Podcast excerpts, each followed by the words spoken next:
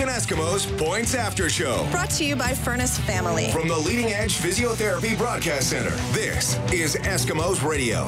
630 CHED.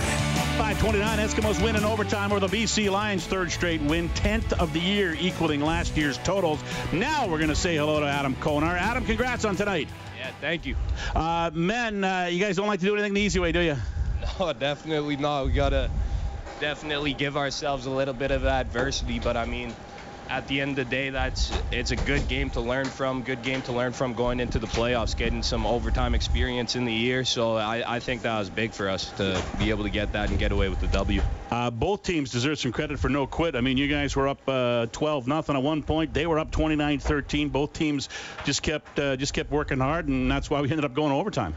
Yeah, definitely. I mean, our team definitely won't stop working no matter how many points we're down. I mean, we're we're going to keep fighting, and that's what we did tonight, and it it worked out well for us. I got to ask you, as a guy on the defensive side of the ball, what was it like watching the offense in uh, in the fourth quarter and in overtime?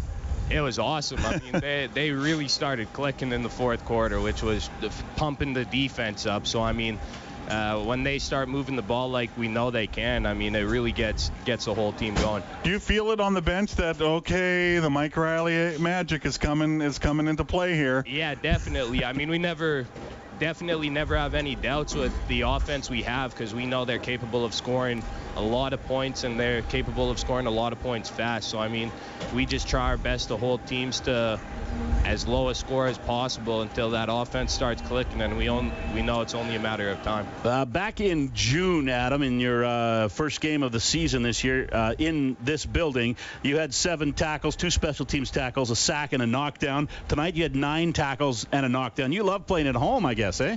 Yeah, it's all it's always fun coming back to BC and getting to play here. It's uh, it it is awesome to come back. So I mean, it's definitely a f- fun game for me to play. And I know you want to enjoy this one, but look ahead to next week. A, a, pretty good measuring stick with the Calgary Stampeders coming in. Yeah, definitely. I mean, another big game, another uh, game to give us a chance to build some more momentum going into the playoffs. So that's what we're we're looking forward to do. Thanks, Adam. Appreciate it. Congrats on tonight. Yeah, thanks a lot. Thanks, Adam.